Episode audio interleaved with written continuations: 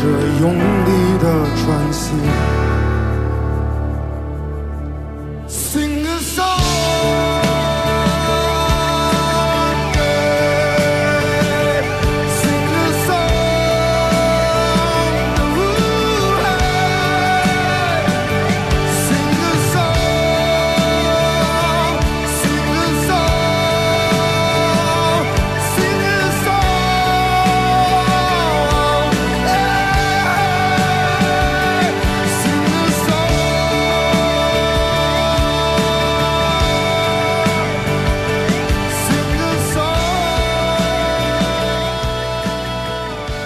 北京时间的十二点零九分，这里是文艺之声文艺大家谈，来自中央人民广播电台。各位好，我是小东。中午好，我是小昭。哎，刚刚过去的五一假期啊，很多音乐爱好者或者喜欢凑热闹的年轻潮人，可能发现了一个现象，就是呃，全国各地都在举办大大小小的音乐节。可能有些人去呃过节期间去外地玩，可能也参加过这种活动哈。呃，假期结束了，咱们上网再搜索关键词“音乐节”这三个字，相关的主题也是五花八门、琳琅满目。对，早几年可能还不像现在这样，你搜音乐节出来的可能就是主力的那几个。嗯，现在啊，满屏都是了。是，像苏州太湖迷笛音乐节、上海草莓音乐节，这些都算是老牌的了。熟的了。嗯。还有一些大伙儿不太熟，像江苏咪豆音乐节，还有峨眉山佛光花海音乐节、深圳日落春浪电音节、福州机动车音乐节，还有深圳的光明新区小草音乐节、上海之春国际音乐节等等。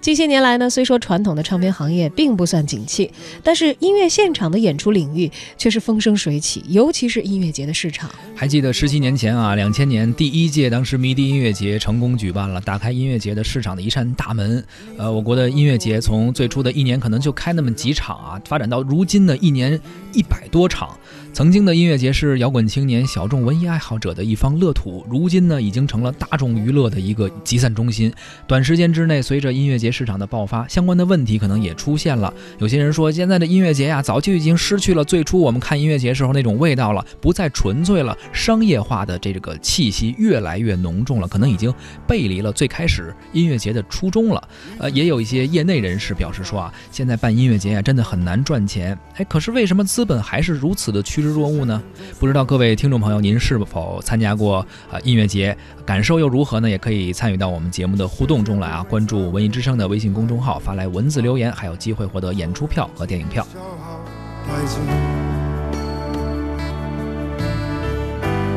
或者用力的喘息。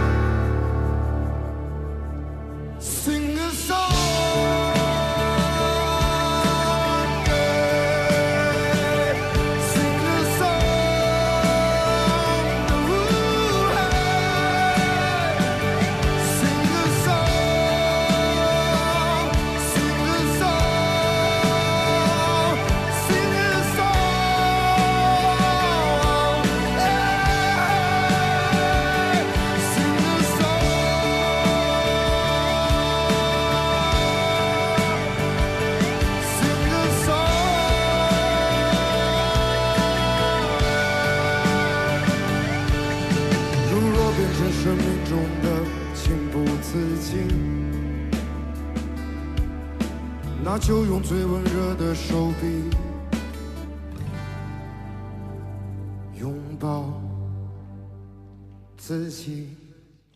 我们刚才听到的这首歌呢，是曾经某一年的迷笛音乐节的一个主嗯题宣传曲呃，今天呀，这个天儿大家都感觉到了风特别大，呃，还有朋友发朋友圈说，哎呀，你们大惊小怪的，好像北京风大，好像很奇怪似的，而且有点沙尘。其实我都能想到起，大概十七年前或者二十年前，当时是迷笛音乐节的时候，也是五月份，当时风也非常大，确实没什么大惊小怪的。我我看到今天这个风有有一个有一个感受叫乡愁，就好像回到了年少时的北京。啊 这个就故乡的味道啊一！下想到了十七年前，十七年前怎么回事呢？那时候是迷笛音乐节第一届啊，当时是两千年，也是一个五一。当时有一个迷笛音乐学校，当时培养了很多呃吉他乐手啊，或者这个贝斯乐手，也有一些歌手。呃，当时他们的校长张帆掏了五万块钱，在学校的礼堂办了一场汇报演出啊。像很多艺术类院校，其实也有这种什么新生入学演出和毕业的汇报演出，这就是当时的迷笛音乐节，而且是免票的。两天晚上的时间，演出吸引了一千多摇滚乐迷和周边喜欢看热闹的群众啊前来围观。嗯，这其实最初是一个诞生在校园里的音乐节——迷笛。与其说是音乐节呢，当年不如说是一场青年的热爱音乐的摇滚青年们的大 party 吧啊。呃，也有人把它称为中国的伍德斯托克。像这种非商业化的演出模式呢，持续了四届，到二零零四年第五届迷笛正式走出了校园，来到北京雕塑公园举办。开始呢，进行一些商业的运作啊，嗯售票进场。这回不得了，来了八万观众。是，当时我还去了现场。零四年应该说是当时上大学嘛，然后当时坐着一号线去雕塑公园，哎呀，人特别多。当时门票好像还不贵，我记得是二三十块钱就能够看一场演出。嗯，就到了后来，这个音乐节大张旗鼓开展起来的时候，嗯进到内场一个羊肉串可能就得二三十块钱了。人也越来越多了，而且乐队也是增加。你像零五年的时候，呃，乐队扩展为了四十六支。中外乐队还有二十二位的前卫的音乐家，演出时长由原来的两天、三天，后来也是延长到了四天，门票升为了三十块钱。如果你要是四天连着看的话，一百块钱可以买一个通票，而且场内卖起了啤酒，当时是三块钱一杯，价格还算可以，现在是更贵了。嗯，而且当年的这个音乐会呢，还有现场发行的这个 DVD，是，呃，录制发行嘛哈。迷笛音乐节的品牌呢，也因为这些而逐渐的树立了起来。嗯，迷笛算是一个老牌玩的音乐节了，算是最早的啊。我们算是回顾了一下他这段历史。但是，当迷笛这个音乐节立起来了，这扇门被打开了，哎，就会发现有很多竞争对手也就出现了。接着出现了谁呢？二零零七年第一届摩登天空音乐节啊，在北京的海淀公园举行，邀请到了超过一百二十组的乐队和艺人参演，吸引了八千多的观众。摩登天空呢，也由此在音乐节的市场打响了公司的名声。是摩登天空是当时一个独立音乐的一个厂牌，也出了一些呃推出了一些乐队歌手啊，出了一些唱片。当时我印象比较深的，像呃新裤子乐队啊等等，都是摩登天空下面的。旗下的，所以他组织这种的音乐会也是有自己先天的艺人的优势，自己厂牌下就有很多的乐队。到了二零零九年的五月，摩登天空主办了第一届草莓音乐节，地点呢是选在了北京通州。我还记得当年摩登天空的老板沈黎辉，嗯，呃，到了中央人民广播电台进行了他们的这个啊音乐的音乐节的宣传啊，而且讲了讲这个草莓的定位啊，还有他们其实当时好像很认真的去海内外做了各种各样的音乐节的考察，是然后才给。草莓最后定下来这样的一个性质，青年的呀，然后大家一起玩乐的呀，在嗯而且草莓假日里的呀，这样的一个音乐，节。草莓音乐节也是立起了自己的品牌，而且也是一直延续到今天还在办啊。五一期间好像啊，草莓应该是在上海办的，迷笛是在苏州。嗯，嗯，二零一三年呢，恒大音乐旗下的恒大星光音乐节，用了短短三个月的时间，走过了包括北京、上海、长沙、郑州还有哈尔滨在内的二十座城市，两年啊，一共办了五十八场。是恒大呢，应该说是有资本的助推，而且也是看中了音乐现场这块儿蛋糕吧。当时还是请了高晓松和宋宋柯，都是作为他们的音乐的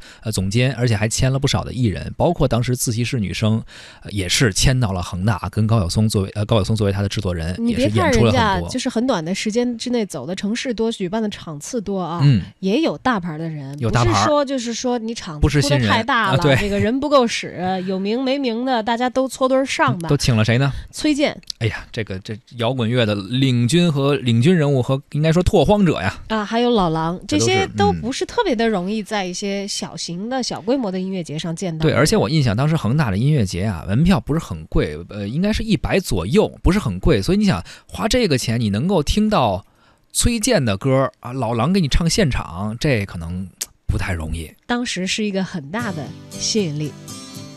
我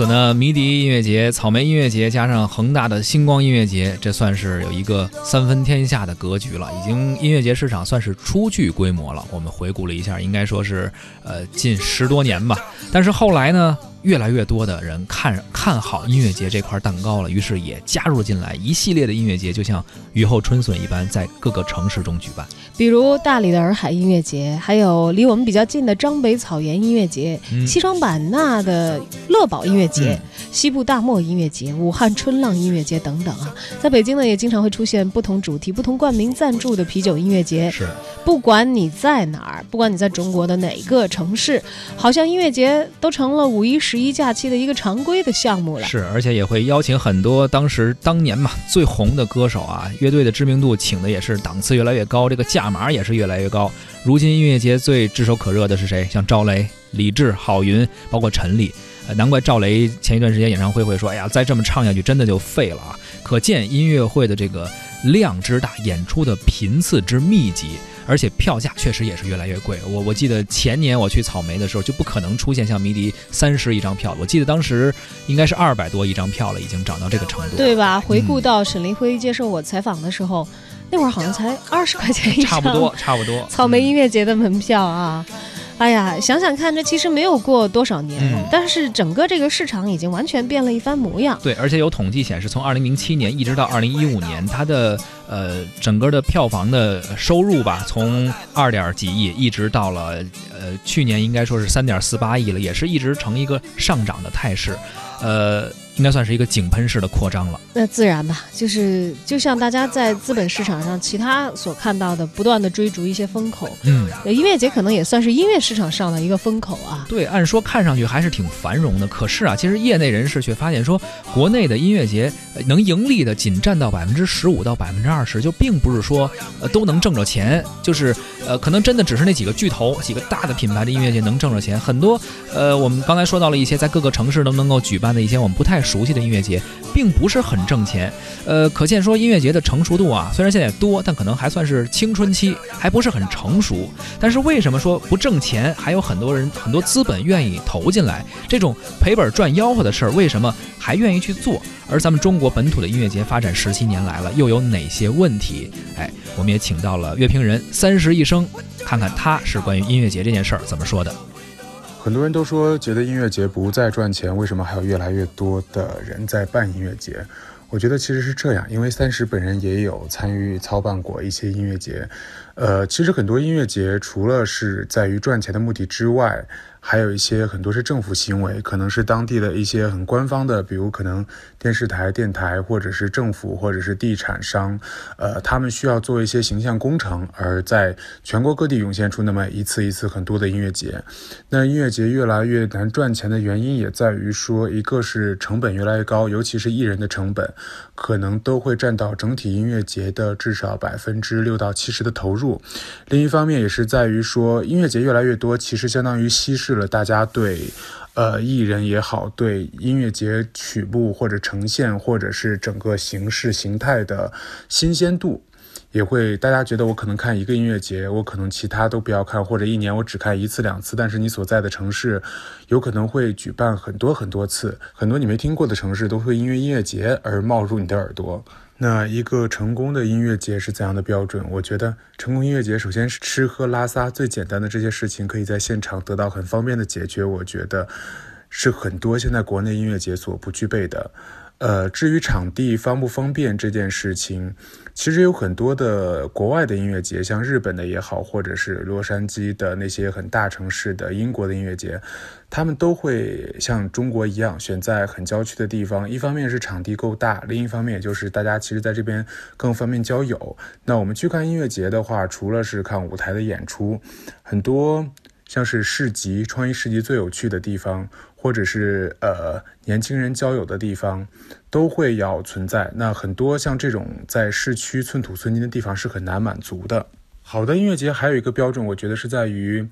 表演艺人的匹配程度。那么音乐节不管是一天、两天，或者三天，或者更多天的举办下来，每一组艺人跟艺人之间的衔接表演，然后每一组跟每一组艺人之间的音乐气质，这个很搭调，是决定你这个音乐节给人怎样一个好印象的最重要的元素，而不是有一些地方可能会出于艺人成本考虑或者怎样的，把音乐节，呃，整个做的就是艺人过来，你会发现好像不知道为什么这些艺人会凑在一起就。办这样的，他们没有一个共性，也就是在整体的音乐架构上会给人很陌生的一种想法。我觉得国内音乐节还有经常被吐槽说不方便的原因在于，还是场地选择的原因。我们只是选择了跟国外很远，这一点很相近。那么在国外，其实很多音乐节，大家除了会开车看完回去之后，会有一半的青年都是露宿在那里的。帐篷啊，这这些都带足。可是国内，我觉得大家呃，基本上是当天去当天回这样的，或者是在音乐节附近住酒店。遇到大的活动，遇到大的景点，都会在节假日涨价，所以大家也会觉得不方便。那国外音乐节，很多人我们住在户外，然后大家夜里其实出来，包括周边的气候也不像沙尘暴这么恐怖，大家一起吃吃喝喝玩玩，聊一聊天，还蛮有趣的。飞机飞过天空，天空之城，落雨下的黄昏的我们，此刻我在异乡的夜里，感觉着你忽明忽暗。我想回到过去，沉默着欢喜，天空只剩在哭泣，越来越明亮的你，爱情不过是生活的皮，折磨着我，也折磨着你，港岛妹妹。献给我的西班牙馅饼，甜蜜的融化了我。天空之城在哭泣，港岛妹妹，我们曾拥有的甜蜜的爱情，疯狂的撕裂了我。天空之城在哭泣。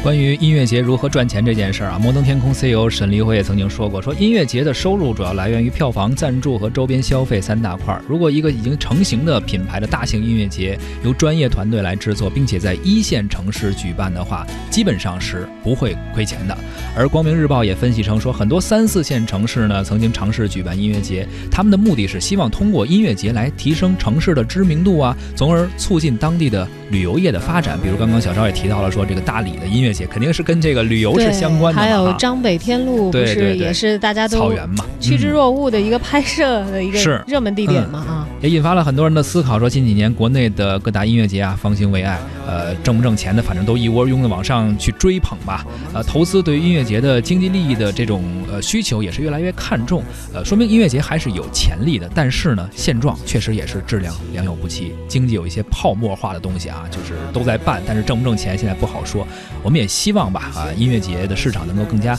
健康的、良性的发展，能够带给更多。喜欢音乐的朋友啊，更多的乐趣。就毕竟音乐节它不同于以前的庙会 或者我们的各种各样的市集，核心还是音乐呀。对，如果都奔着挣钱去，那跟一个庙会或者一个什么什么市集又有什么差别呢？没错，它的关键的文化内涵还是在音乐上。也希望目前不管这些台子搭的是扎实也好啊，还是有点凑合也好，还是守住音乐的根本，让大家通过参与这样的一些活动。获得一些音乐上的回馈，没错。好了，咱们上半时段先这样，下半时段呢继续聊。